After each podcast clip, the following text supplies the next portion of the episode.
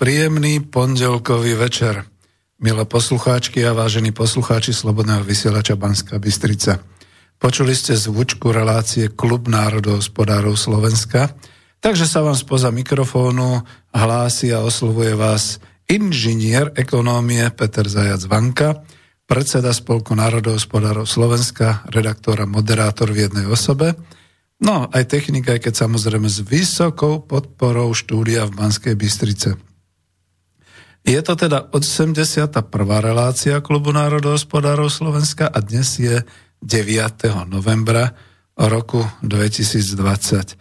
A ja som pôvodne myslel, keďže je to relácia na 90 minút, viete, tie moje rozmachy, to sú dvojhodinové, takže som si povedal, že aj by som skrátil tú zvučku ale dostala sa mi hneď taká spätná väzba. Už sme tak dlho nepočuli v dolinách, daj to tam, prípadne tam daj aj duchoňa.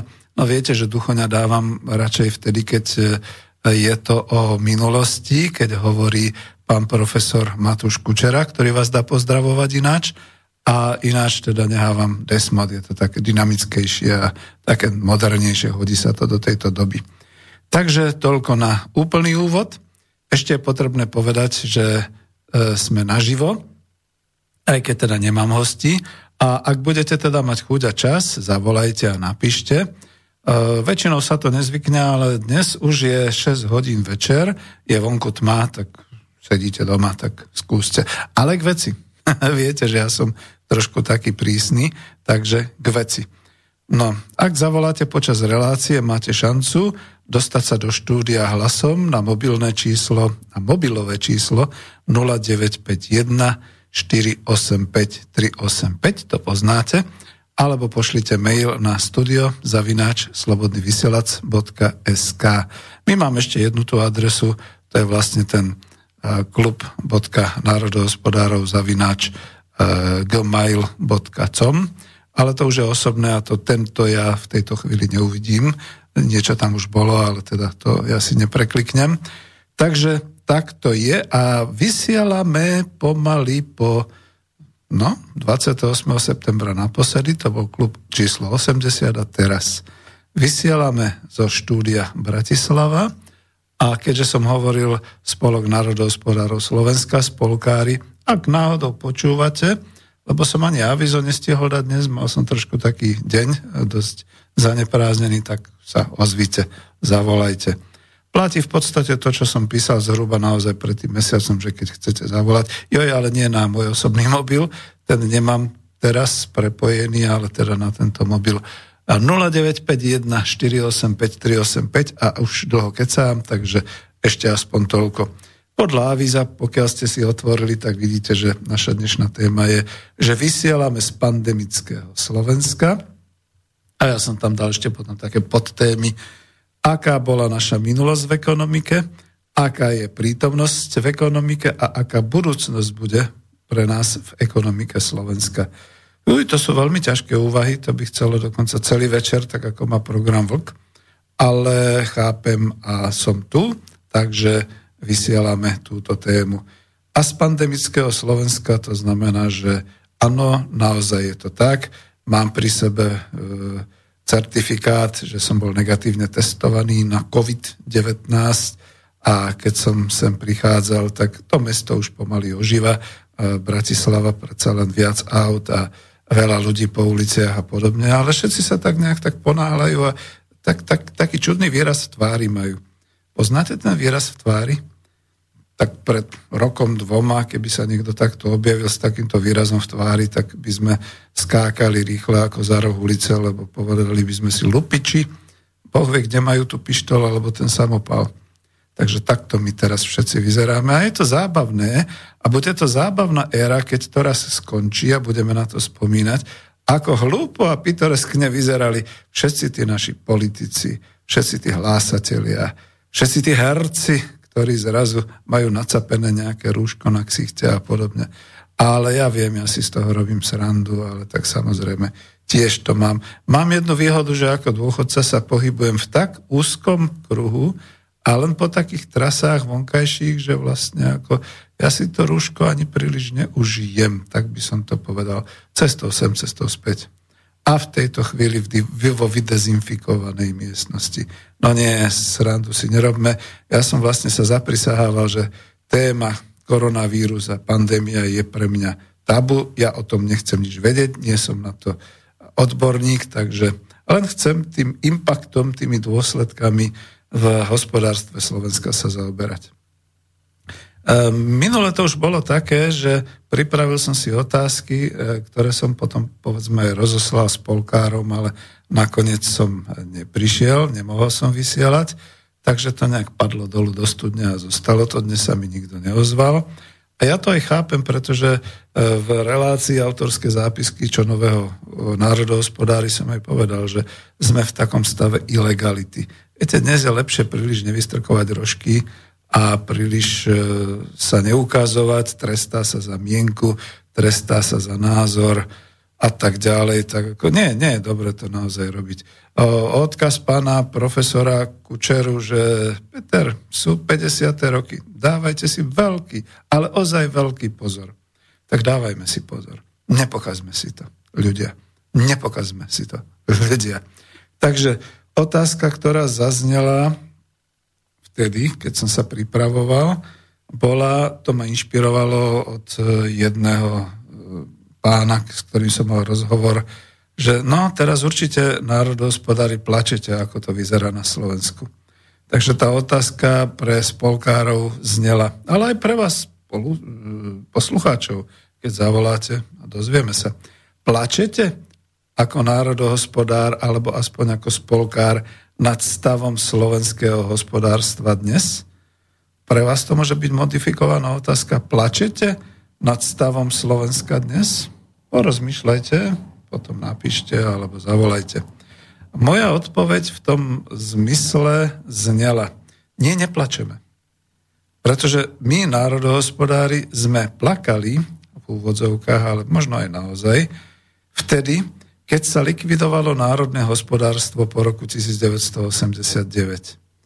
Teraz je tu už v roku 2020 súkromné vlastníctvo a hlavne cudzí kapitál, takže to je ich problém. Ja to vždy tak ešte, keďže viem po rusky hovorím, je to ich dielo. Je to vaše dielo. Náš problém tu na Slovensku je v tom, že drvivá väčšina občanov Slovenskej republiky sú zamestnanci. A oni si to ani neuvedomujú.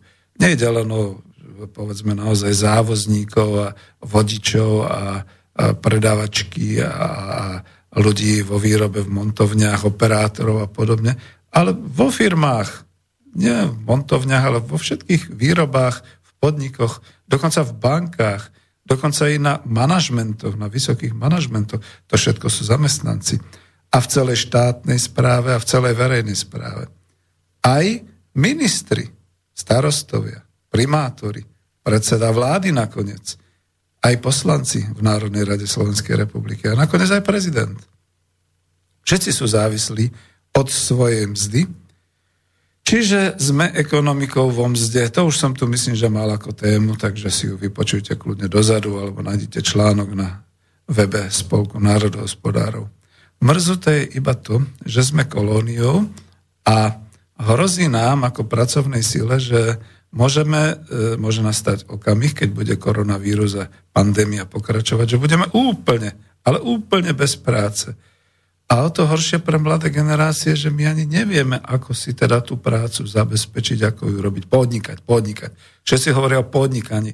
Ja máme aj medzi spolkármi, povedzme, živnostníkov, podnikateľov. To by bol zaujímavý ich názor, čo si o tom myslia. Skúsim to pripraviť, dnes to asi nebude čo si o tom myslia, pretože nemyslím si, že dnes sa im žije dobre, dnes sa im žije nedobre, skôr by som povedal. A tak to aj vyzerá. No.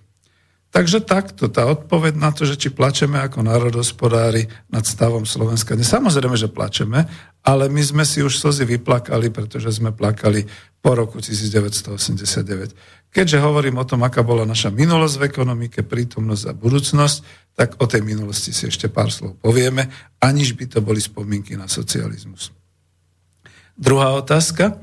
Ako vnímate súčasné ekonomické obmedzenia a možný lockdown? To slovo nenávidím, pretože to sú zase také, uh, jak je plug-in a lockdown a podobné veci. Lebo, no, veď uh, vypnutie, no tak hovoríme po slovensky, je to jednoducho vypnutie ekonomiky, by to bolo, už sme to aj chvíľu zažili však to poškodilo dostatočne ako aj tú inú časť ekonomiky, nie tie veľké cudzí kapitál a výrobné síly a podobne, ale skôr služby, turistický ruch, obchody a tak ďalej. Čiže ako to vnímame, alebo ako to vnímam ja, zase otázka pre vás. Ale nechcem, aby z toho bola zase nejaká taká tá téma konšpirácií, COVID nie je, COVID je, je to totalita, je to zástydný problém a tak ďalej. Nie, nie, nie. Ako to vnímame? Lebo moja odpoveď napríklad, to sa vám možno bude páčiť, možno nie, je to politická akcia, samozrejme. Je to zástupný problém, ha, tak nakoniec som si to takto dal, je to zástupný problém, keď padá celá ekonomika na Slovensku a vláda si nevie poradiť. Ja som nakoniec o tom písal a písal som o tom aj v článku e, vo webe vo webe Spolok národohospodárov a potom aj vo webe slovenskaiskra.sk zastierací ťah testovaním a vypnutím.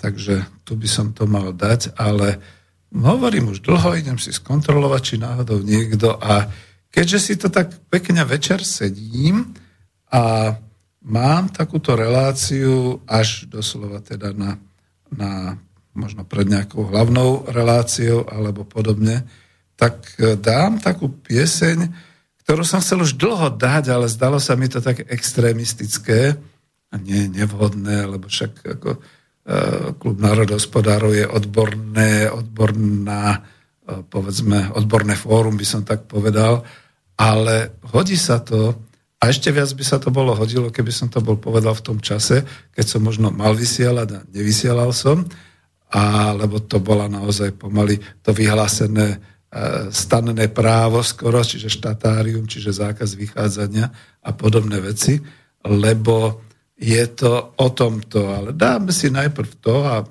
uvidíme, že či to medzi tým prežijeme. Takže nech sa páči, počúvajte, je to zvuk a zároveň aj pieseň. Ideme na to.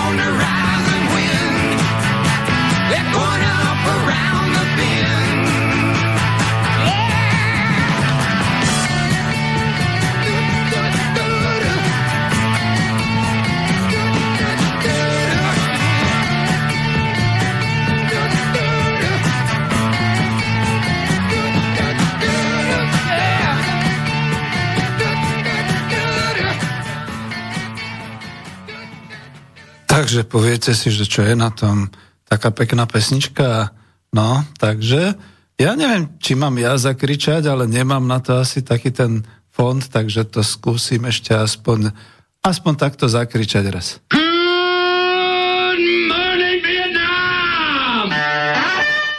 Dobre, takže ste to počuli.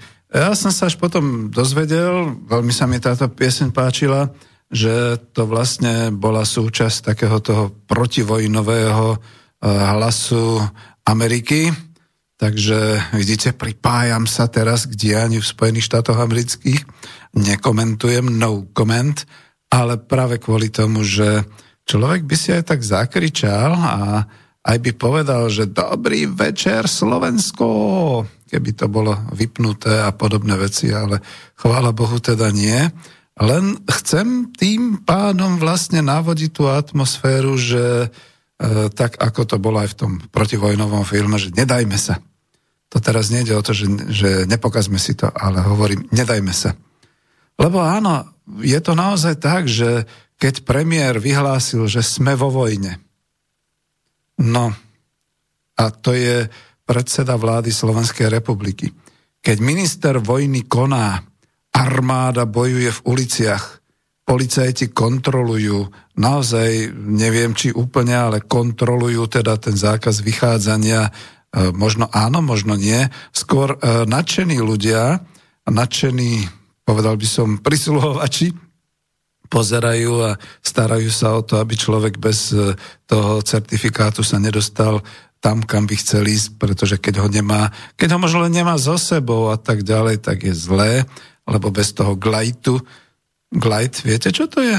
To, to bola taká tá, takéto nemecké výrazivo na dokument, na bumašku. To sme zase potom my hovorili bumaška v ruštine. Tak sa nedá ani pohnúť z domu samozrejme. No a potom ešte vrchol. Minister práce má záľubu v polnej uniforme vojaka, e, Českoslo- e, vojaka slovenskej armády. No a toto si ani Kotleba predsa netrúfol.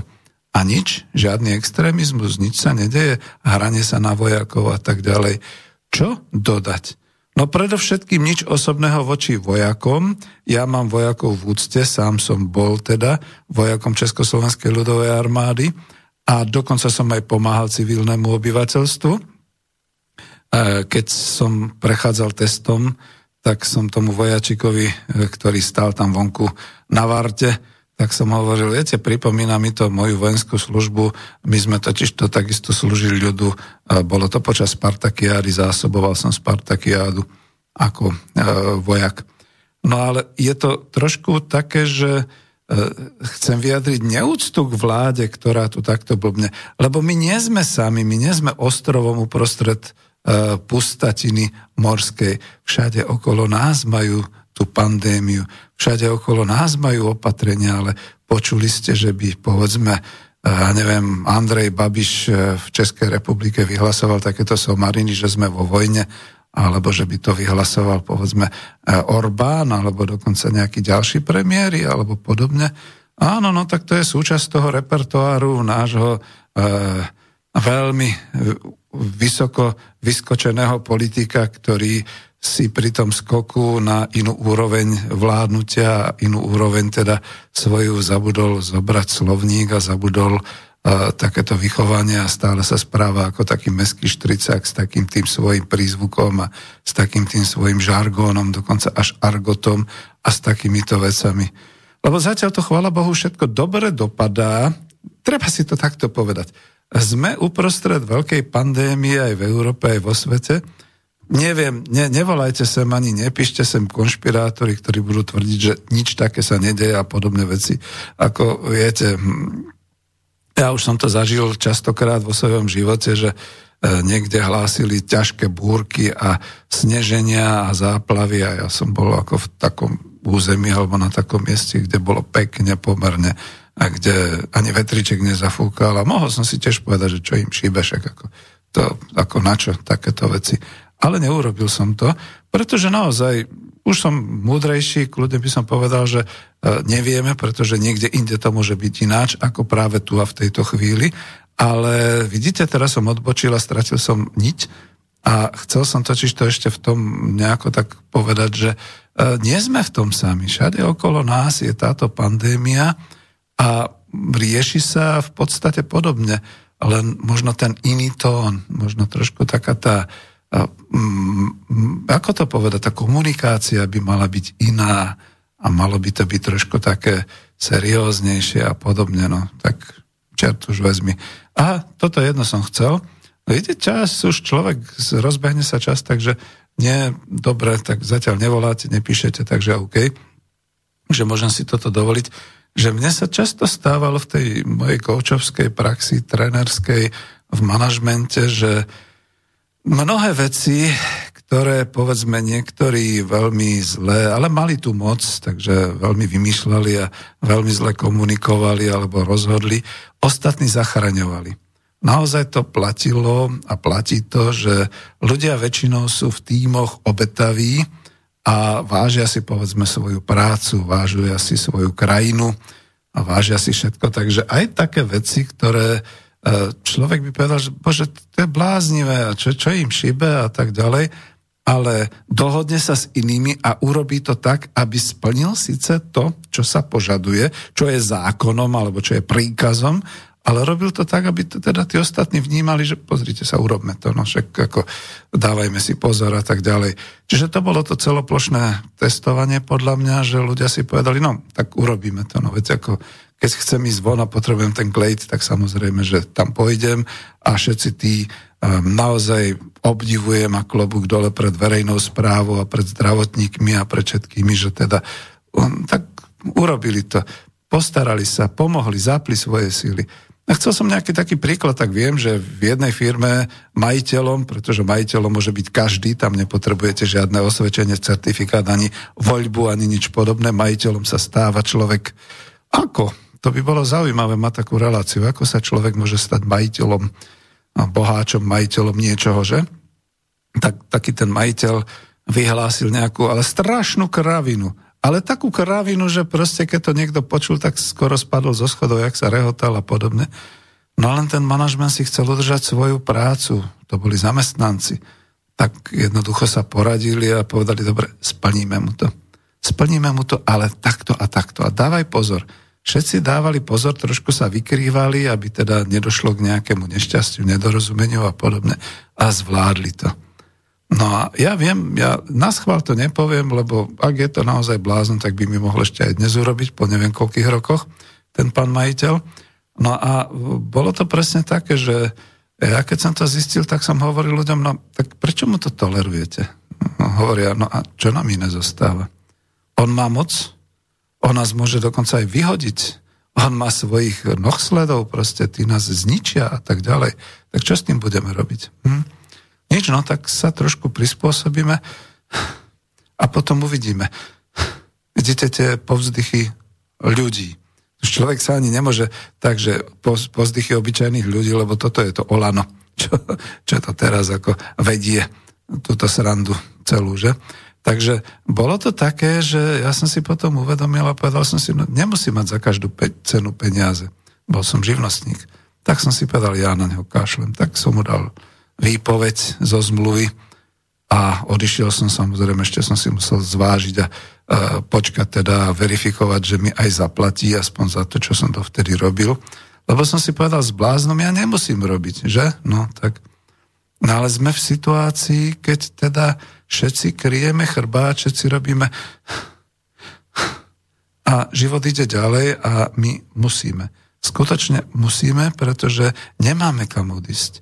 Nemôžeme odísť zo Slovenska. Mimochodom aj kvôli tomu, že nie kam príliš teraz ísť, lebo je to také.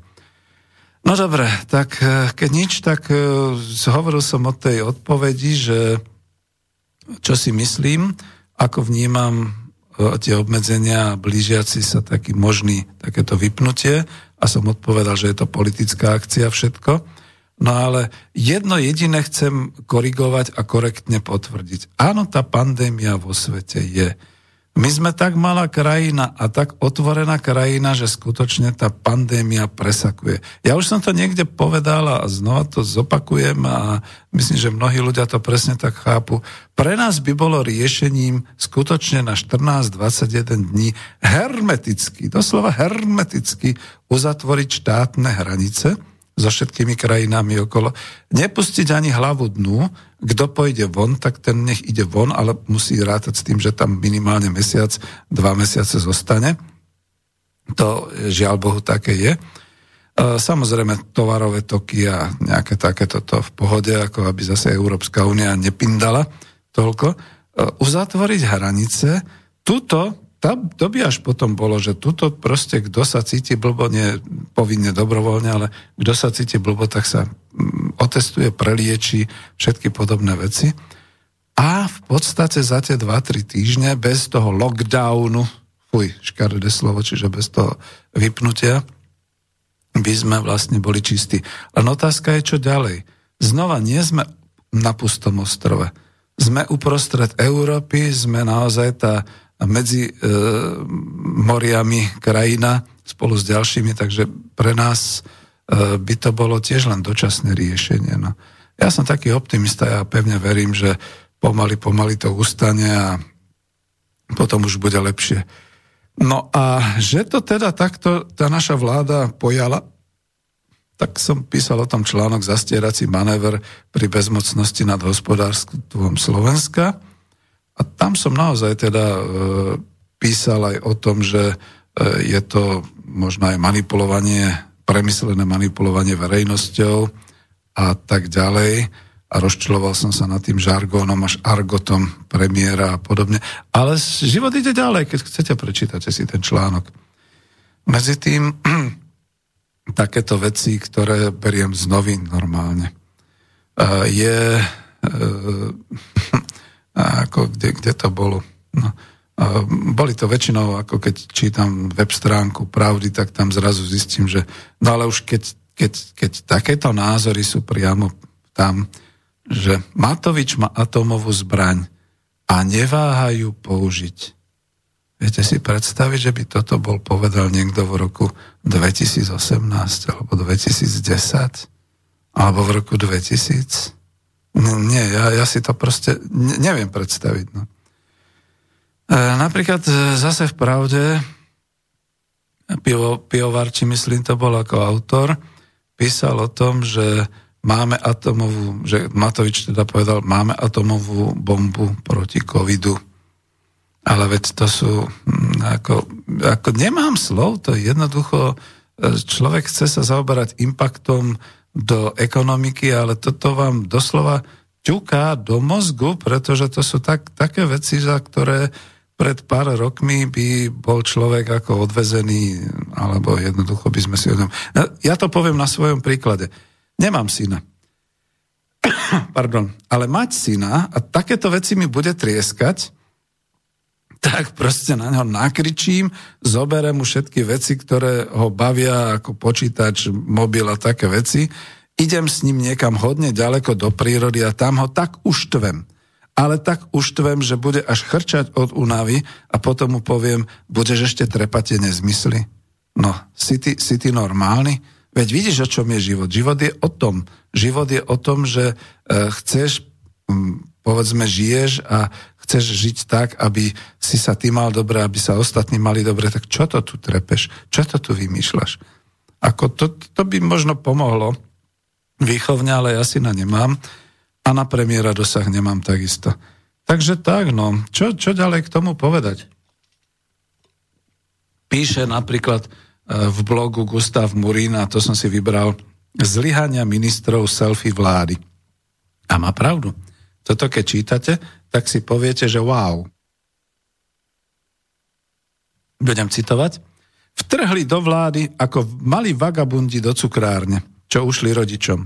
A od úžasu kde sa to vlastne ocitli bez dozoru a ako bez dozoru môžu zmamrať všetky krémeše, si detinsky robili vo vlády selfie. Iba, že prišli dni všedné, pracovné a odrazu sa ukazujú ich cisárove nové šaty v úvodzovkách, to, čo predvádzajú preoblečení za ministrov e, Matelkovej vlády, je naozaj na úrovni tej vyjedenej cukrárne. No, to je to, ja som si zobral naozaj rovno citovanie, pretože e, ide o to, že aby ste videli, že to, to nie je len názor môj alebo názor ľudový. Skutočne mnohé osobnosti a mnohí ľudia sa takto začínajú vyjadrovať, pretože už toho máme dosť. Ale z toho blogu zlyhania ministrov selfie vlády vyberem aspoň týchto troch, pretože to sú tie moje záujmové osoby v tom zmysle, že ekonómovia a tak. Minister hospodárstva Sulik. Kto sa nádejal, že aspoň tento svojmu rezortu rozumie, tak sa sklamal. Sulík obetoval odbornosť, účasť na moci z ľubovôle psychopatoviča. to citujem presne ako to, čo je v tom blogu. Aj občas štekne, ale len čo Matelko zadupe, stiahne chvost a zalezie do búdy. Vyznamenal sa na začiatku pandémie tým, že odhováral slovenského výrobcu, aby dodával vláde rúška. Škoda mlčať. No veď to, že škoda mlčať, tak človek si to povie. Mimochodom, myslím si, že tento blog napravde bude blokovaný, nebude mať návštevnosť a pomaly ju strčia niekde od úzadia, takže za to aj citujem. Minister financí Heger vraj prelomový reformný plán ministra Hegera spochybnila veľmi neúctivo samotná vládna koalícia – Údajne prelomovú novelu zákona o verejnom obstarávaní urobili kde si, ako si, ale hlavne bez vedomia úradu verejného obstarávania. Od marca nedostali peniaze kultúra, šport, gastroprevádzky, polnohospodári, autodopravci, obce, ba dokonca ani, ani hrdinovia prvej línie v úvodzovkách. Vieme, o kom je reč, koho tak pomenovali zdravotníci a lekári a tak ďalej. A dúfam, že teraz už to je iné v tejto chvíli. 9. novembra 2020. Citujem ďalej. Žiadny plán obnovy neexistuje, lebo sa hádajú o tých 6 miliard z Bruselu, čo je hneď po ruke. Gastropriemysel kolabuje a riešením by bolo zníženie DPH na 5%. Tento návrh selfie minister Heger odmieta, lebo vraj je neadresný. Ale adresné riešenie ešte nedokázali v žiadnom odvetví dodať, lebo individuálny odhad tržieb je absurdná úloha a administratívne nezvládnutelná. Za to bankový odvod zrušili hneď. No, konec citácie, no nedáte to takto, neprečítate to takto, veď to sú nádherné veci, že? Človek sa až teší, že aj niekto iný má taký názor. Minister pôdohospodárstva Mičovský.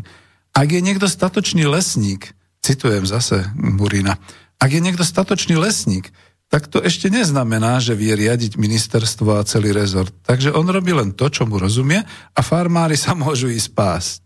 Podľa jeho vlastného vyjadrenia, rezort ani ja osobne tu nie sme iba na to, aby sme počúvali len to, čo si pýtajú farmári. Samozrejme, že je to veľmi dôležité, ale je tu aj niečo dôležitejšie. Najdôležitejšie je, čo si pýta naša krajina. A Slovensko je v hlbokej a dlhodobej potravinovej kríze. Ak by som počúval iba to, čo potrebujú polnohospodári. Možno by som bol obľúbenejším ministrom, ale ja sa zameriavam na ochranu krajiny. Bodka, konec citácie, k tomu len dodám, prečo ste, pán Mičovský, potom radšej nešiel na ministerstvo životného prostredia, no? Bolo obsadené. Mhm. Dobre, pokračujem v citácii. Z ministerstva mu už utekli nielen odborníci z predošlých vlád, ale aj tí, ktorých priviedol ako svojich nových.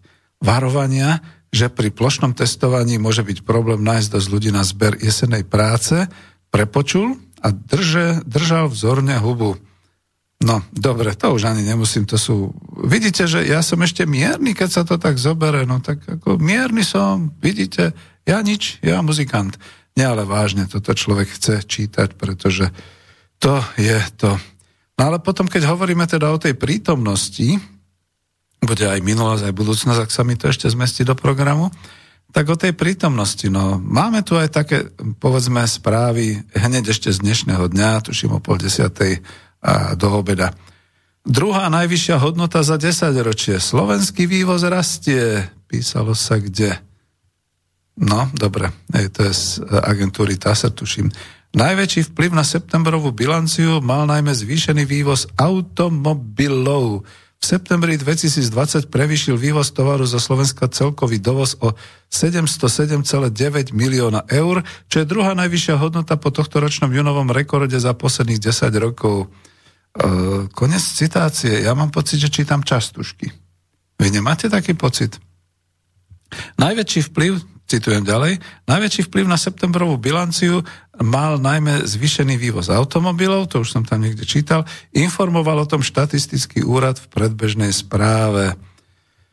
Vysoká hodnota kladného salda zahraničného obchodu v septembri bola dvojnásobne vyššia ako v auguste a päťnásobne vyššia ako v rovnakom období minulého roka. Darilo sa najmä vývozu v triede stroje a prepravné zariadenia, do ktorej patrí aj vývoz automobilov. Bodka, už to proste nechcem čítať.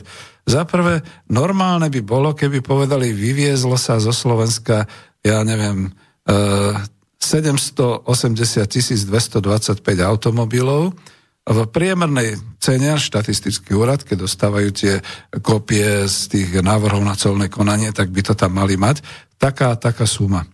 A potom by mali poctivo aj priznať to, že viete, ale vzhľadom k tomu, že toto sú všetko cudzí investori, ktorí tak maximálne zamestnávajú našich zamestnancov, takže to berme tak, že áno, tie vozy sa tu vyrobia, sa odvezú, ale my už máme inde tie naše predajné miesta, predajné spoločnosti a podobne, ktoré to potom predajú. Čiže toto je len evidenčný e, údaj sa veľmi páči, keď používa sa v spravodajstve manipulačne takýto evidenčný údaj, že hr, aký sme my vysokí exportéri a podobne.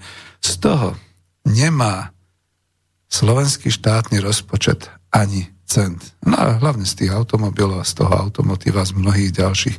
Kebyže má, tak prosím, sám dám ruky dopredu, naka zadržte ma, pretože tráram, trieskam, nemá ani cent to by aj ináč trošku vyzeral ten náš štátny rozpočet a, a tie naše daňové kapitoly a tak ďalej. Už som to hovoril v reláciách, takže znova to len zaznem. Ale to je o tej prítomnosti, takže skutočne som chcel k tomuto.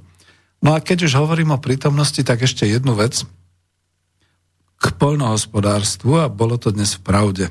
Jesené práce na poliach postupujú len veľmi pomaly. Uviedol to Matej Korpáš zo Slovenskej polnohospodárskej a potravinárskej komory SPPK. A neunavný novinár Jozef Sedlák v Pravde píše, to bolo včerajšie, 8.11., diabolský rok ani do pôdy, ani z pôdy. To bol nadpis jeho článku a citujem, rok, aký tu už dávno nebol. Poľnohospodári nevedia z poľa dostať pšenicu, kľúčovú obilninu Slovenska. Jej obvyklá výmera je 400 tisíc hektárov, zasiata je na ploche menej ako 50% Kukurica bola začiatkom týždňa pozberaná ani ne z 30% a cukrová repa čosi viac ako z jednej tretiny výmery. Pestovatelia nevedia dozbierať ani soju, zemiaky, slnečnicu. Citujem ďalej, a je to v úvodzovkách aj od neho. Výroba potravín pokračuje plynule ďalej, oveľa komplikovanejšia je však situácia na poliach. Zhodnotil aktuálnu situáciu predseda Slovenskej polnohospodárskej potravinovej komory, komory Emil Macho. A ďalšia správa, ceny potravín idú hore už 5. mesiac po sebe. Čo všetko zdražilo, pýta sa pravda cez TASR. A Sedlák ešte, Joško Sedlák, novinár z Pravdy, ešte píše v článku Živitelia. Pandémia koronavírusu zviditeľnila celkom prirodzene niektoré profesie, ktoré stáli dlho v pozadí, napríklad infektológov či epidemiológov. Hrdinami dní sa stali lekári, zdravotné sestry, aj vojaci – kde si v úzadi, v úzadi však zostala iná neviditeľná armáda, ktorá národ živí. Poľnohospodári a potravinári. Príliš si ich nevšímame. A predsa ich veľmi potrebujeme, veď denne chodíme so samozrejmosťou do obchodu po chlieb, mlieko a všakovaké potraviny. Slovensko potrebuje svojich živiteľov a musí si viac všímať starosti, ktoré ich ťažia. Pripomeňme, že bez veľkých rečí sa vyrovnali s pandémiou COVID-19 a bez, zabezpečili chod nepretržitých prevádzok. Média si síce všímajú vysoké PC elektrárne, ale deň čo deň sa treba starať aj o zvieratá, krmiť ich, dojiť, spracovať mlieko, meso, piesť chlieb. Polnohospodári zvládajú so cťou všetky povinnosti. Už dávno nebola taká ťažká jeseň ako tohto roku, len s vypetím všetkých síl sa zberá úroda jesených plodín a je vo hviezdach, kedy sa a ako zašeje, zaseje pšenica či raž, najdôležitejšie obilniny. Od polnohospodárstva a potravinárstva sa očakáva viac domácej produkcie. Je to prirodzené, veď sebestačnosť až na pár produktov klesla hlboko pod 50% Úpadok, ktorý prežíva chlebové odvetvie, je výsledkom rozporuplnej transformácie rozpadu celej potravinárskej štruktúry a zrodu novej. Akcent jednoduchej rastlinnej produkcie nebol iba rozmarom polnohospodárov, robiť veci jednoduchšie, bolo to aj odpovedou na to, že spracovatelia neplatili za dodané produkty a rolníci nedokázali vytvárať do zdrojov na obnovu živočišnej výroby. Až ma to rozčuluje. No a prečo to všetko dávam? Lebo to je o prítomnosti. Počuli ste v posledných mesiacoch predsedu vlády, že by sa zaujímalo potraviny, o výrobu v polnohospodárstve. Počuli ste? No musím to povedať aj tak. Ministra pôdohospodárstva, že by sa zaujímal o... To nie je, že o farmárov. Toto sú rolníci. Slovenské slovo rolníci. I on najviac ako e, hovorí o tom, že e, zažili sme lekciu, či ako to hovorí, a zachraňujú nás Mesačne nás zachraňuje 823 kamionov potravín, ktoré sa privážajú do týchto našich veľko predajní Lidl, Kaufland, Tesco, Billa a tak ďalej. A mimochodom tu opravujem sám seba, respektíve opravujem človek, to berie z rôznych zdrojov, možno toto bol Mičovský, čo to tak povedal, ale našiel som u e, pána Machu zo Slovenskej potravinárskej komory, že tých 823 kamionov v lete bolo každodenne. A ja som sa nad tým zastavil, pretože taký potravinársky kamión má od 16 do 18 tón. A potom najmä tie chladiarenské, čo majú meso, vajcia, zeleninu a tak ďalej, to sú tie vysokotonážne. Na 823 kamionov po 18 tón denne, to sa mi už zdá až priveľa. A pokiaľ to tak je, tak Amen Mária so Slovenskom. Kde sme sa to dostali? Kam to spejeme? Už ani viac netreba čítať, lebo je to hrozné. Pretože je to tak hrozné, tak si skúsime dať aspoň niečo na odľahčenie, lebo z tohoto človek naozaj dostane krče. Tenhle klub, včera mi posudal divnej klub, pořád chodil sám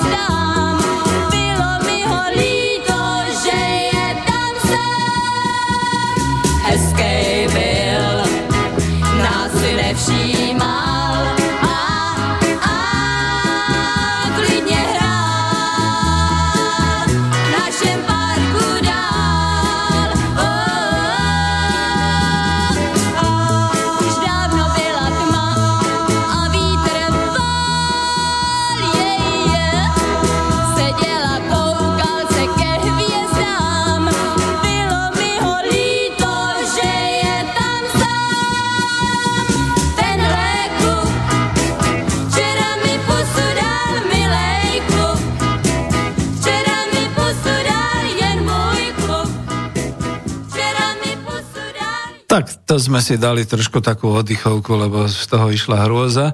Medzi tým tu mám taký mail, že dobrý večer, kedy môžu poslucháči zavolať? No, v tejto relácii môžu kedykoľvek zavolať od tej úvodnej zvučky a potom radšej už 5 minút posledných nie. Čiže môžete volať kľudne, je to v poriadku. Medzi tým dám ďalší mail. A rád by som sa spýtal, čo si myslíte v rámci hospodárstva Slovenska? Musíme byť závislí na dovoze ovocia a zeleniny? Sice nesúhlasím so živočišnou stravou, ale aj tá by sa mohla predsa dorobiť na Slovensku. Pýta sa Erich z Rakúska. Pred 89.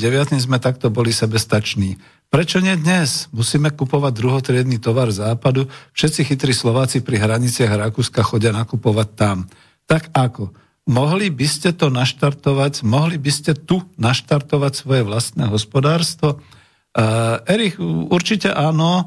Uh, počúvajte v archíve ďalšie relácie smerom dozadu. Uh, sú tam také témy, kde sme sa tomu už venovali, teraz vám to zvolaja, tak to nepoviem, ale poviem to veľmi takto naštartovať e, vlastné hospodárstvo chceme, sme národohospodári. Nemáme ovšem momentálne ani len tú masmediálnu moc ovplyvniť to, robíme len svetu, nie ešte skutočnú, skutočnú, povedal by som, možnosť. Nakoniec práve preto som kandidoval do Národnej rady Slovenskej republiky a mám celoživotný, uh, jak sa tomu hovorí, uh, ten čo, čo mám na chrbte? Niečo strašné. Bagatel, či ak sa tomu hovorí.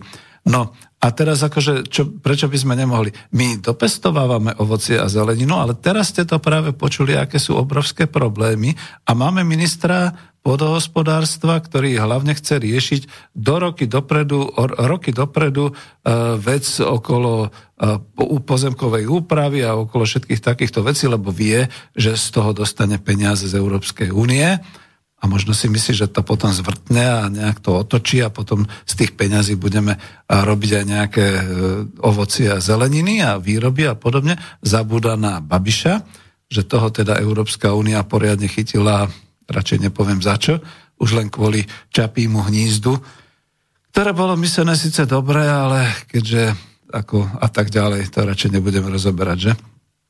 Takže tak, píšete, že nesúhlasíte síce so živočišnou stravou, ale tá by sa mohla dorobiť na Slovensku.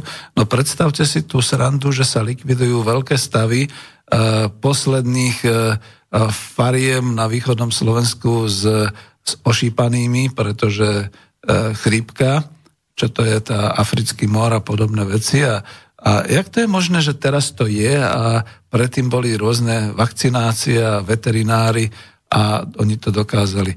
Jedine, čo by som myslel, že veterinári teraz boli povolaní do akcie celoplošné testovanie, tak nemali čas uh, vakcinovať uh, prasiatka a tak ďalej.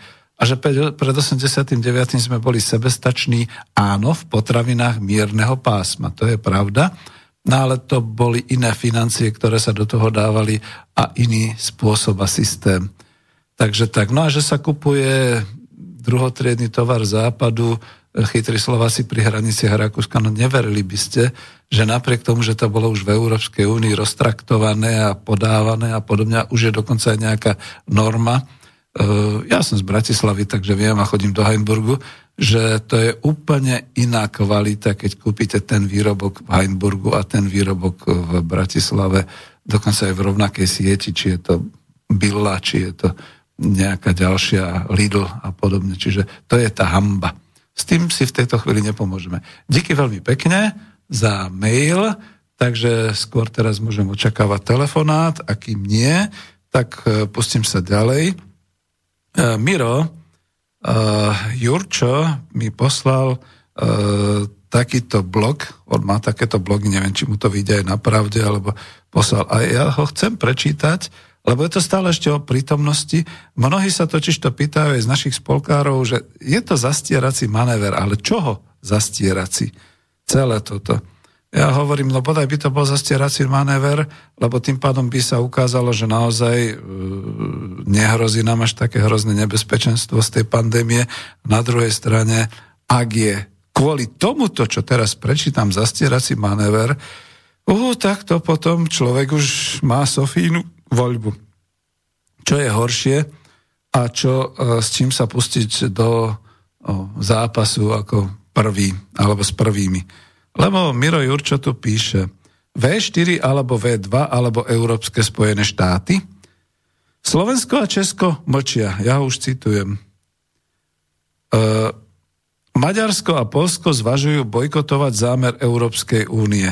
Tak, ako som to popísal už v minulom článku, dohoda medzi Európskym parlamentom a Radou Európskou o možnosti potrestania vlády štátu, ktorý nebude dodržiavať široko definovanú zásadu právneho štátu. To je jeden prvok. Druhý prvok. Trestať sa bude podľa návrhu dať už aj podozrenie z takéhoto konania. Dať už aj podozrenie z takéhoto konania do trestu. Nebude sa čakať na súdne rozhodnutie a právoplatný rozsudok, už len podozrenie bude na sankciu stačiť. Skrátia sa aj termíny na nápravu a na schválenie trestu. No, tak to by bolo už naozaj Európske Spojené štáty. Hlasovanie o treste pre vládu na skrátenie financií e, štátu, ktorý teda takto konal, ako je to zásada, porušil zásadu právneho štátu, už nebude jednohlasne e, treba kvalifikovaná, e, teda nebude treba jednohlasnosť, ale bude stačiť kvalifikovaná väčšina. Čiže v prípade Európskej únie to bude 15 členských štátov. Navrhovatelia zbadali, že takto postavené podmienky pre skrátenie financií sú také gumové, že tam môžu, môže padnúť veľa vlád štátov a preto by to mohlo zapričiniť celkovú averziu voči Európskej únii. Potrebuje priaznivcov, tak to spravili úplne rafinovane. Tie skupiny, čo by nedostali podporu, ale už ju majú slúbenú, uviedli príklady študenti, polnohospodári, mimovládne organizácie, môžu o podporu požiadať priamo Európsku úniu a ak ju dostanú, tak tá suma bude odpočítaná od celkovej čiastky určenej pre ten konkrétny štát. Jo, no tak to sú tam sú potom tých 750 miliard na prekonanie krízy, e, rozpočet na roky 21-27, nebudem to celé už čítať, lebo naozaj už nie je čas, ale záverom, píše Miro Jurčo, sa mi ukazuje otázka, rozpadla sa už V4 skupina, rozpadne sa aj Európska únia, vzniká nový priestor pre Čínu, poctivo som to prečítal celé a s týmto ja nesúhlasím, Miroslav, Jediné, čo je teda, a prečo som to čítal, je, že môže to byť skutočne nejaký taký ten zastierací manéver a že teda pandémia je niečo a pod tým sa dejú nejaké ďalšie veci, lebo to už hovoril, myslím, že aj náš právnik Braňo Fábry, E, formulácia zásady právneho štátu je hrozne vágna. No, niečo si schválite, napíšete tam, že takto to je a je to tak široké, tak hlboké a tak e, rôznorodé, že pod, za porušením právneho štátu môže byť čokoľvek. Napríklad aj toto vysielanie, keby sme to tak zobrali, lebo tu vyprávam nejaké opozičné názory a takéto veci. Čiže pozor na to. No ale toto je všetko prítomnosť a ja som hovoril o tom, že k prítomnosti som chcel E, sa vyjadriť aj čo sa týka hospodárstva ekonomiky. Nájdete to v takýchto článkoch, e, e, či už to bolo vo webe národohospodári alebo spolok národohospodárov.sk. A len keď to tak súhrne poviem, čo je zlé a prečo my národohospodári neplačeme. Všimnite si, že všetky tie obmedzenia a všetky tieto veci sa týkali, ako ste už počuli, potravinárstva, polnohospodárstva. E, v piatok vyšiel článoček práve varujúci z Slovenskej polnohospodárskej potravinárskej komory, že pokiaľ bude nutné e, to celoplošné testovanie nejak to tam bolo uvedené, tak môže sa stať, že nastanú, nastane nedostatok potravín, pretože všetci tí, ktorí majú sadnúť do aut a distribuovať potraviny po okresoch a podobne, že sa dostanú do situácie, že nebudú môcť ísť. No a to by potom znamenalo, že naozaj sa poruší zásobovanie. No ale zásobovanie cez hranice tých obdivuhodných 823 kamionov denne, podľa tohoto, ako to počúvam od pána Emila Machu, to je niečo neuveriteľné. To je No lenže to nie je potravinová pomoc. To si pekne zaplatíte, zacvakáte na pokladniach a podobne. A ďalšia vec, čo to koho postihlo? Postihlo to celý turistický priemysel, postihlo to reštaurácie, kaviárne, e, všetky takéto e, hotely, e, všetky takéto zariadenia. Nakoniec to postihuje dosť aj školy, školstvo, podobné veci, Veľmi to postihuje zdravotníctvo v tom, že oni majú teda príkaz, respektíve majú teda tú Hipokratovú prísahu, pomáhajú a, a jednoducho sú povolaní, majú na to povolanie, ale peniaze im stále brzdí niekto tam v tej štátnej pokladnici, alebo že by už práve dneska bolo všetko vyplatené, to by bolo veľmi zaujímavé. To sa ozvíte, zavolajte, že nám to už vyplatili, my sme šťastní, ďakujeme vláde a tak ďalej. Čo to bolo tých 500 eur či 700 eur za obidve smeny, keď sobota, nedela bola a tak ďalej. Dostali to už tí ľudia? To by bolo zaujímavé. No a v podstate obmedzujú sa a veľmi sa znížil povedzme celkovo ten ekonomický príjem pre zamestnancov, ktorí sú naozaj pozastavení, blbosť to znie, ale pozastavení. Dokonca aj tí, čo robia home office, ako viete, no, to ako už asi nebudem vládať hovoriť o minulosti a o budúcnosti, ale teraz si predstavte, že vy vykonávate prácu. Dobré technické možnosti sú, že vám dajú tú prácu vykonávať z domu cez počítač, nápoja vás a tak ďalej. Rozmýšľal niekto nad tým? Chvala Bohu sa nič takého nedeje. Čo sa stane, ak zamestnanec na domácom, na, na domácej práci, na home office, sa niekde poklzne a spadne. Je to pracovný úraz? Nie je to pracovný úraz? Veď všetky tieto veci BOZP tvrdo rieši. V BOZP, čiže v Bezpečnosti a ochrane zdravia pri práci, máte napísané, že veľmi si treba dávať pozor, Napríklad, keď sa dostanete do podniku a idete už po podnikovom chodníku, kde sa šmiknete a padnete.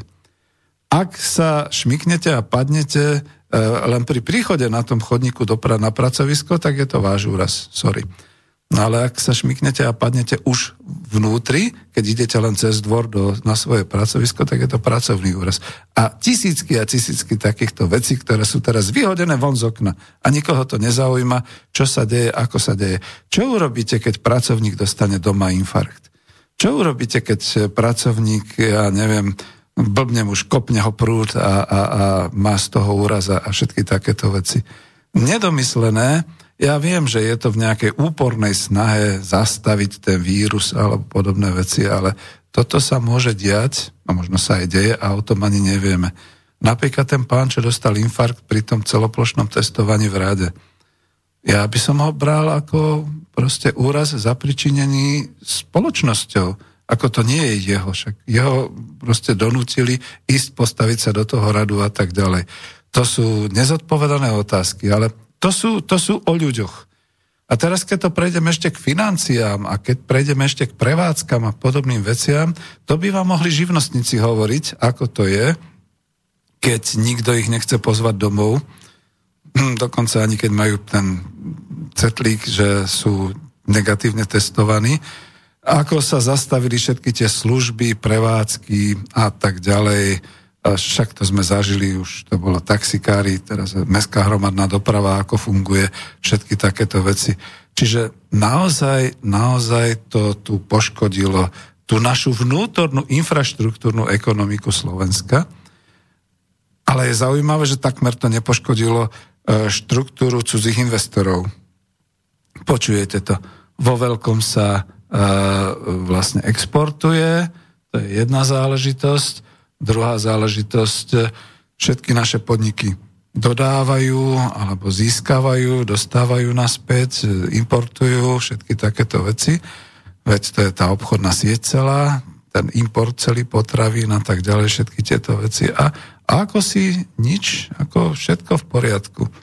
Za to ja sa pýtam a popýtal by som sa práve Mariana Vitkoviča a Dušana Doliaka a všetkých ostatných. Ako to vy vidíte, vidíte chlapci s tou krízou globálnou, e, ekonomickou. Lebo ako z hľadiska toho malého Slovenska je to zaujímavé, že tuto prakticky skoro až dusia hospodársky život, to je prítomnosť, ale pritom zahraničie ako veselo, v pohode, bez problémov, dokonca počujete, že Volkswagen uh, už ide miliardu eur investovať tuto v Bratislave na nový závod.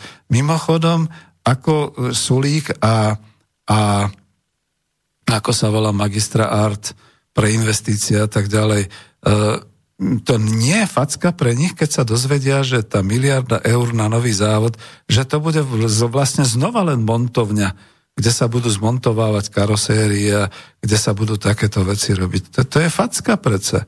To dostali ale takú facku, od Volkswagenu, že ja by som sa urazil a povedal, nehajte si svoju miliardu, choďte s tým niekde do prčic. Sem to nedávajte. My chceme už ne, poriadne e, vedecko-výskumné a, a stredisko a my keď, víte, vy, vy keď chcete, tak vám tu máme túto lietajúce auto, tak e, dohodneme sa s autorom, že budete vo veľkom vyrábať v tom závode tieto naše lietajúce auta podľa nášho vynálezcu a tam investujete miliardu aj dve miliardy. Ale nerobte tu žiadnu montovňu zase ďalšiu. A oni to naozaj chcú urobiť. A my sa ešte chválime, že ako je to senzačné, ako je to dobre, aké to bude super. No o tej prítomnosti potom človek tak rozhorčene hovorí, že no a ešte jedna vec, lebo to som chcel. A tým pádom vlastne prejdem už aj do tej možno minulosti, neviem, či sa dostanem do budúcnosti dnes, že ako je to s tou našou minulosťou, lebo zase tu bola tá otázka e, to, že ako to vlastne je, keď je taký prepad tých 8% e, hrubého domáceho produktu a tak ďalej. No, dobre. Ale ja som pamätník, ja si pamätám, že v roku 1990 prepadol hrubý domáci produkt do 24%. Ceny sa zvyšovali o 50%, dokonca k prvému prvý 91 sa ceny zvýšili no nechcem povedať, že 100%, ale obrovské, to bolo to narovnávanie cien, no to zase bola manipulácia. No. Klaus, ktorý málo kedy možno bol v skutočnej samoobsluhe niekde, alebo na vidieku v konzume vyhlásil, že treba narovnávať ceny, aby boli teda konkurenčné a trhové a tak niekde v tom malom konzume, niekde na vidiesku v dedinke zrazu poskočila cena mlieka z 2 korún 10 na 6 korún 80 a podobné veci. No tak to bolo v roku 90-91 a my teraz máme ako smútiť nad nejakým 8-percentným znížením DPH, HDP, hrubého domáceho produktu, veď nebuďte smiešni. Ale ešte jedna poznámka, lebo potom poviem, že mal som taký článok, čiže to oznámim, ale ešte jedna poznámka, ktorá sa týka súčasnosti horúcej, ale ide smerom, uh, odrazíme sa uh, pri tom uh, s porovnaním s minulosťou. Úskalia centrálneho riadenia. Ale veď to si práve odskúšala Matovičová vláda. Vláda zložená z liberálov, pravičiarov a ľudovcov, ináč to neviem povedať, keď je tam Oľano, obyčajní ľudia a nezávislé osobnosti, ktorá vlastne si odskúšala a slovami toho ministra a polnohospodárstva poviem, že vyskúšala si lekciu, čo to je centrálne riadiť spoločnosť. Lebo ide, e, centrálne riadenie, Veď ide o celoplošné definovanie opatrení, ide o komplexný zásah do všetkého, kde nepostrehnutie nejakého jedného detailu e, pokazí postihnutým skupinám, ktorých sa to týka život. A veď aj vtedy nadávali ľudia na centrálne riadenie a na komunizmus práve kvôli tomu. A dnes? Na koho a na čo majú nadávať ľudia? Napríklad to je to vyhlásenie, že celoplošné testovanie, dobrovoľné povinné, potom sa dá, že zákaz vychádzania, ale týka sa to toho, netýka sa to toho. Totálny chaos v opatreniach. No keby takýto chaos bol počas éry centrálneho riadenia, tak by v zuboch tú KSČ vyniesli ešte v 49. Sem by ani rok nevydržalo, prepačte, že to takto hovorím. A teraz ja dám len jeden malý príklad, lebo ne, ne, nechcem ako to rozširovať príliš, ale, alebo ísť do hĺbky. Takéto odporúčanie po celoplošnom testovaní, že ľudia na 65 rokov sa nemusia dať testovať, áno, veď ide aj o mňa. Ale bez testu ich teraz v nasledujúcom týždni nepustia na poštu pre dôchodok, neošetria ich na poliklinike, nepustia ich do lekárne, keď potrebujú ísť pre liek, môže ich niekto požiadať aj pri hromadnej doprave. Nemusí byť mestská v Bratislave, ale niekde na vidieku, keď idú, alebo čokoľvek ďalšie. Na to sa ako si pozabudlo. No a človek potom povie, tak vidíte, zrazu sú postihnuté určité skupiny obyvateľstva, ešte není 22, ale kľudne poviem nasraté, pretože toto oni sa ničoho nechceli zúčastniť, lebo však im to bolo takto odporúčané a zrazu takto. No prípadne ako, bol by som nerád, aby sa stalo, že nejaká policajná hliadka zastaví chudáka dôchodcu, ktorý ide s obsom cez tých 100 metrov určených, a že to nebolo zákonom, tak čo blbno. A, a naparí mu pochutu 1659 eur, či koľko to bolo, lebo porušil tieto nariadenia a predpisy a podobné veci a zabudlo sa na jednu vec. Dobre, je to psíčkar, mal by len do 100 metrov, ale je dôchodca, nepotrebuje mať ten papier, a za druhé, e, ako zistia, že či on nešiel do najbližšej prírody, ako do najbližšieho parčíka, alebo ako.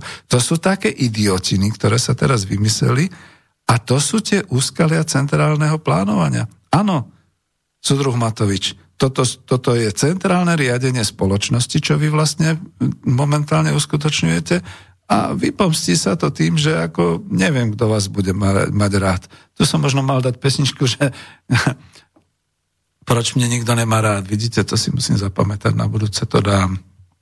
No a e, v tom ostatnom, tak ja som mal aj takýto článoček, e, ktorý v podstate je nový, takže ako keby som mu urobil trošku reklamu, ale myslím to v tom dobrom, týka sa minulosti lebo tá otázka znela, že e, čo, čo sme mali tam na začiatku, že prečo neplačete národohospodári.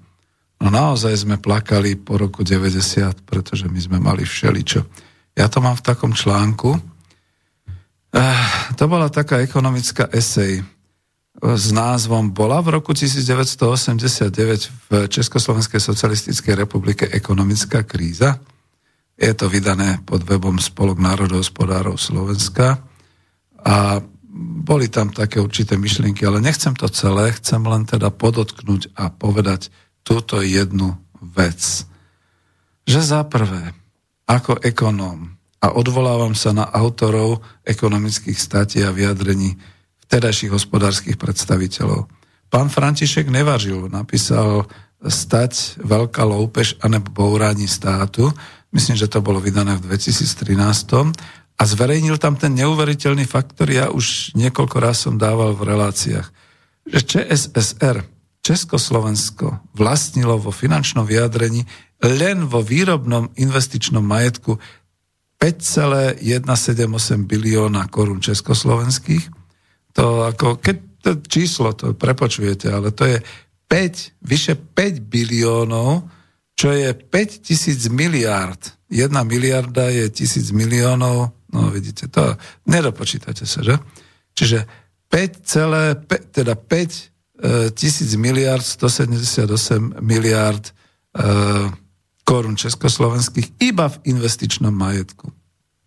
A to boli pritom len základné výrobné prostriedky a plus E, v tom ešte zásoby vo výrobe nejakých 700 e, miliárd.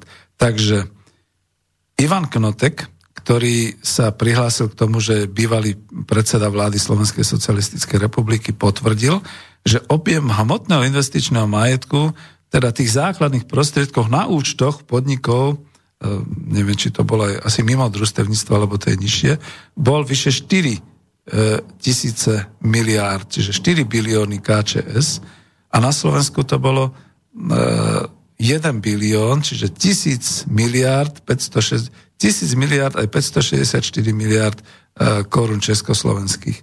Dnes sú to tak neuveriteľné čísla, že preto môžeme plakať.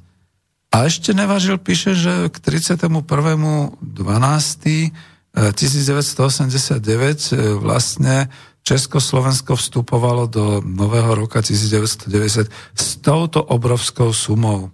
Ja to tu potom píšem, že e, vlastne pokiaľ by sa nie financie, ale aj národohospodári, ktorí teda berú aj e, majetkové a organizačné aspekty, prípadne obchodníci, ja som aj obchodník, že teda, ktorí berú k tomu trh, konjunktúru a tak ďalej, pokiaľ by sa do toho zastarali a pokiaľ by to hodnotili, tak by museli povedať toľko, že v podstate e, aká kríza to tu mohla byť, keď sme mali takýto neuveriteľný majetok a že teda bolo štátne financovanie vyrovnané.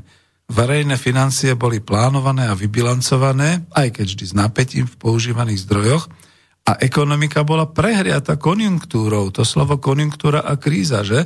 To vnímame aj teraz. Čiže tam bola konjunktúra a hlavne teda v tých nových oblastiach, ako bola infraštruktúra a všelijaké takéto veci. Nebudem to tu rozoberať, lebo zistujem, že to by som dlho čítal, nájdite si to. A že teda v podstate posledný definovaný štátny rozpočet ČSSR zo zákona 195 lomeno 88, ktorý platil pre rok 1989, čiže platil, bol a bol míňaný.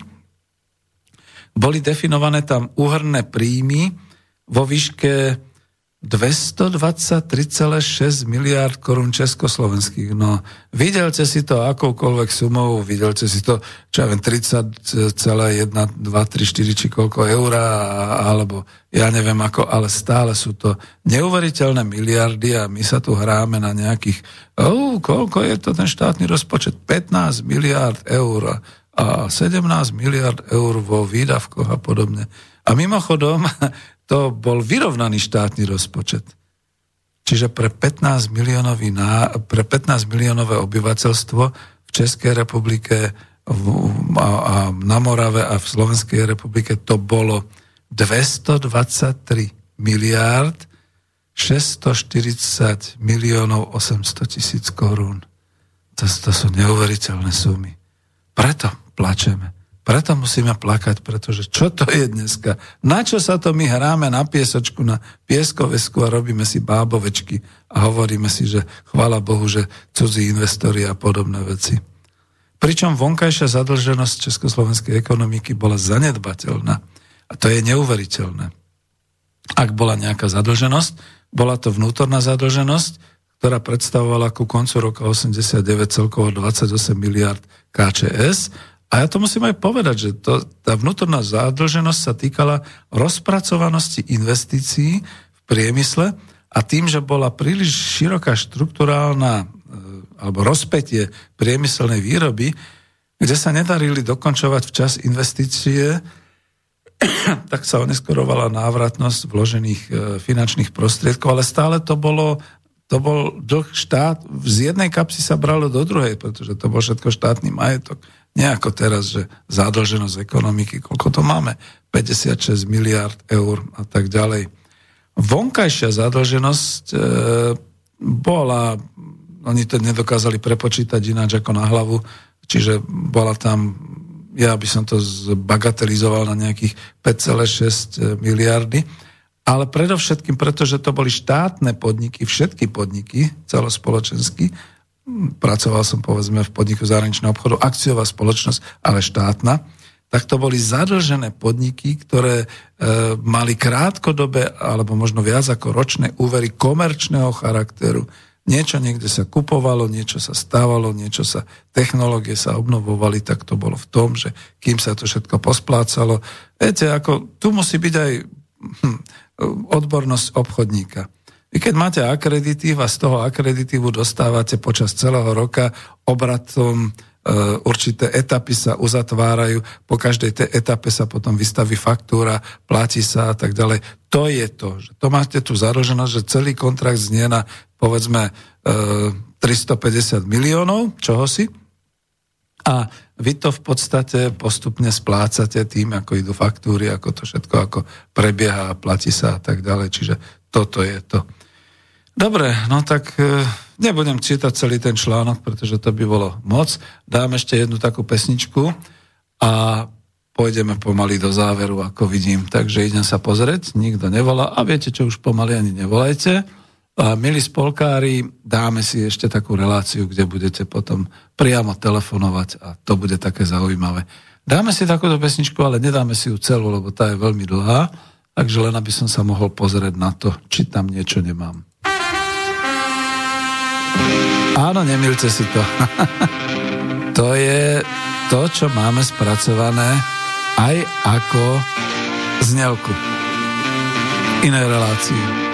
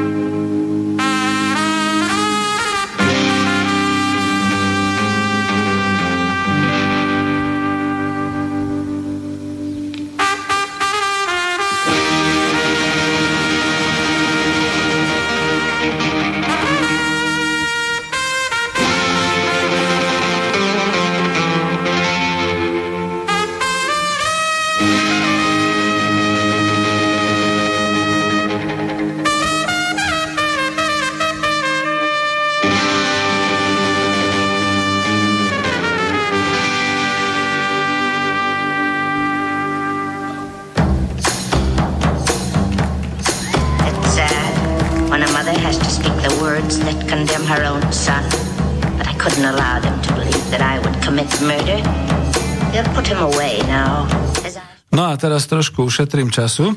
Vidíte, ekonóm šetrí všade, takže nepustím ďalej tú pieseň, pretože som vlastne zistil jednu vec, že tie maily sú už iba o...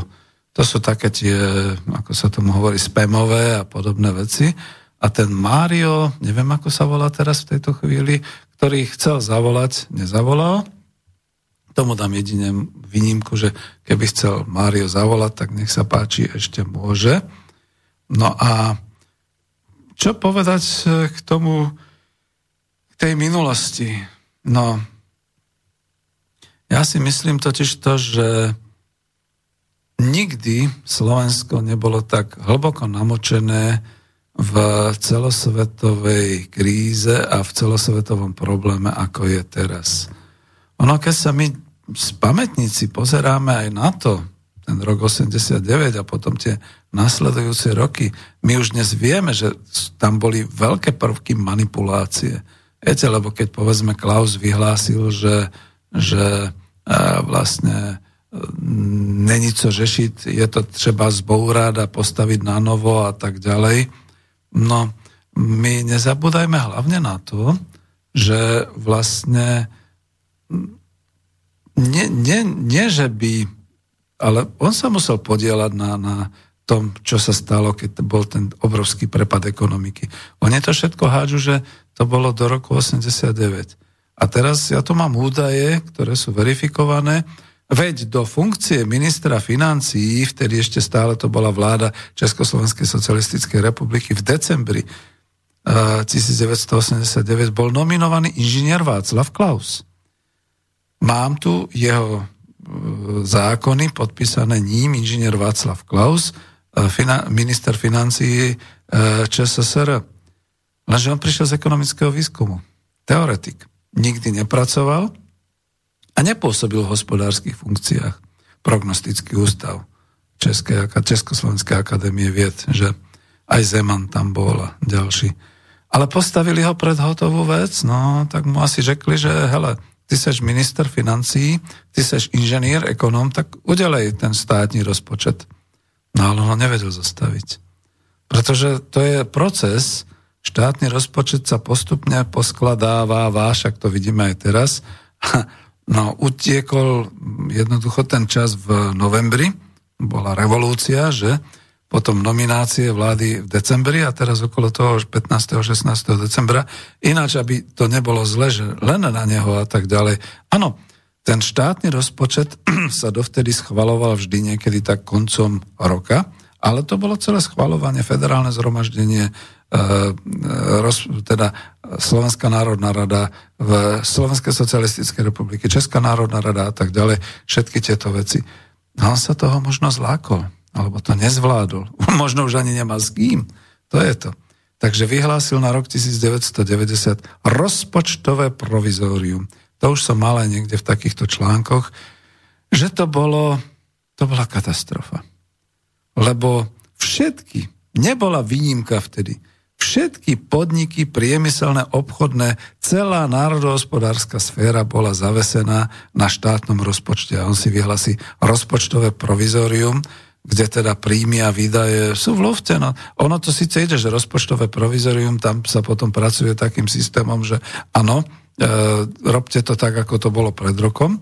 Čiže v podstate by sa dalo povedať, že on tam niekde v tých tokoch financií štátu ČSSR a potom po premene od 1. apríla či od 1.6. ČSFR, Československá federatívna republika, on tam stále mal tých 223 miliárd, pretože tie natekali. Joj, no vidíte, to si môžete pozrieť v to si môžete pozrieť v tom článku, ktorý som spomínal v Spolku národohospodárov, kde som dal aj taký materiál, našiel som a, a aký bol ten štátny rozpočet ČSSR na rok 1989. Sú tam príjmy a sú tam výdavky. No a neviem, či sa mi to vôbec podarí zväčšiť, asi sa mi to nepodarí takto zväčšiť, ako by som to v tejto chvíli potreboval. Príjmy, celkový prehľad štátneho rozpočtu Československej federácie. Príjmy v tisícoch KSČ, čiže pozor, keď sú tam cifry, tak je to, sú to už teda ako uh, milióny a potom miliardy. Príjmy zo socialistického hospodárstva 223 miliárd 181 515 tisíc. Z toho z hospodárstva 204, až sa to blbo číta, lebo keď si to zväčším, nevidím 209, 213, 934, nájdete to tam. Najlepšie sú dane od obyvateľstva a poplatky 88 88 milión, miliónov? Ha, tak to sa mi zdá zase nejak málo. Tisícoch. 88 e, miliónov. Ostatné príjmy 371. To si tam pozrete. A výdaje, výdavky federálnych organizácií na hospodárstvo, pozor, lebo bolo ministerstvo federálne ťažkého priemyslu a tak ďalej, takéto, veda, technika a tak ďalej, 43 miliard 217 miliónov 775 tisíc. Čiže tam sú tie jednotlivé kapitoly popísané, to nájdete tam. Čiže a dotácie zo štátneho rozpočtu federácie do štátnych rozpočtov republik. No, lebo bola Česká socialistická republika, Slovenská socialistická republika. Kde dotácie súhrne boli 143 miliard 594 e, miliónov 590 tisíc KČS. Ľudia, to sú neuveriteľné čísla, čo on mal k dispozícii k 1. januáru 1990. A on vyhlási rozpočtové provizorium. Viete, čo to znamenalo? To už som tiež dával nejaký, nejaký článok do národohospodárov minulý rok, keď hrozilo rozpočtové provizorium pre Slovenskú republiku, že a o to viac v tom čase, že keď sa porušoval už monopol zahraničného obchodu, keď sa devizový monopol kymácal, tam prebehli za jeden rok tri devalvácie, KČS prebehla až na 24 dolárov, teda 1 dolár 24 KČS, tak a, a tieto veci, to potopilo podniky, to potopilo ekonomiku ako takú. Skutočne to bolo neuveriteľné, že dovolili jednému mužovi, jednému ministrovi financií tento, toto rozpočtové provizórium. A potom, čo nasledovalo ďalej, to už bola katastrofa, lebo sa začalo rozkrádať privatizácia, všetky takéto veci, takže toto už to ani nebudeme dávať. Ináč mimochodom, mám spomienky na budovanie kapitalizmu ako reláciu, to na Slobodnom vysielači odporúčam vám, pretože o týchto prvých rokoch, o roku 90, 91, 92 sú tie prvé relácie, čiže jednička, dvojka, trojka, štvorka, tuším.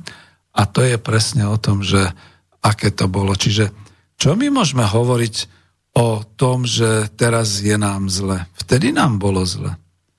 Teraz je nám ešte dobre. Pretože môžeme si tak optimisticky ku koncu relácií povedať, však nám nič nepatrí, takže je to úplne v poriadku. Vláda sa musí starať jedine o štátny rozpočet, ktorý zbiera z našich daní a potom vlastne z týchto daní nám vypláca aj ten kurz ARPA, aj všetko ostatné. Takže čo sa bojíte ľudia, veď u nás je to v poriadku.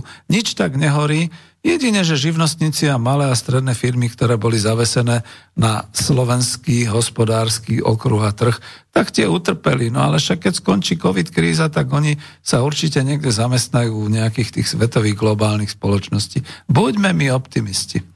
Nie, nie, nie, nechcem tak skončiť. Skôr teda poviem tak, že keď chcem končiť a už ste sa nikto neozvali, tak dám ešte jednu takú pesničku.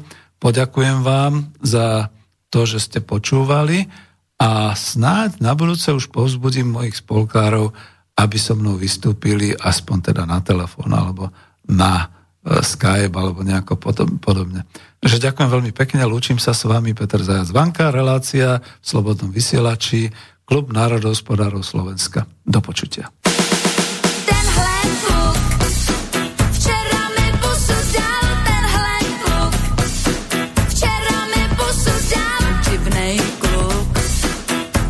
pořád chodil sám a, a v našem parku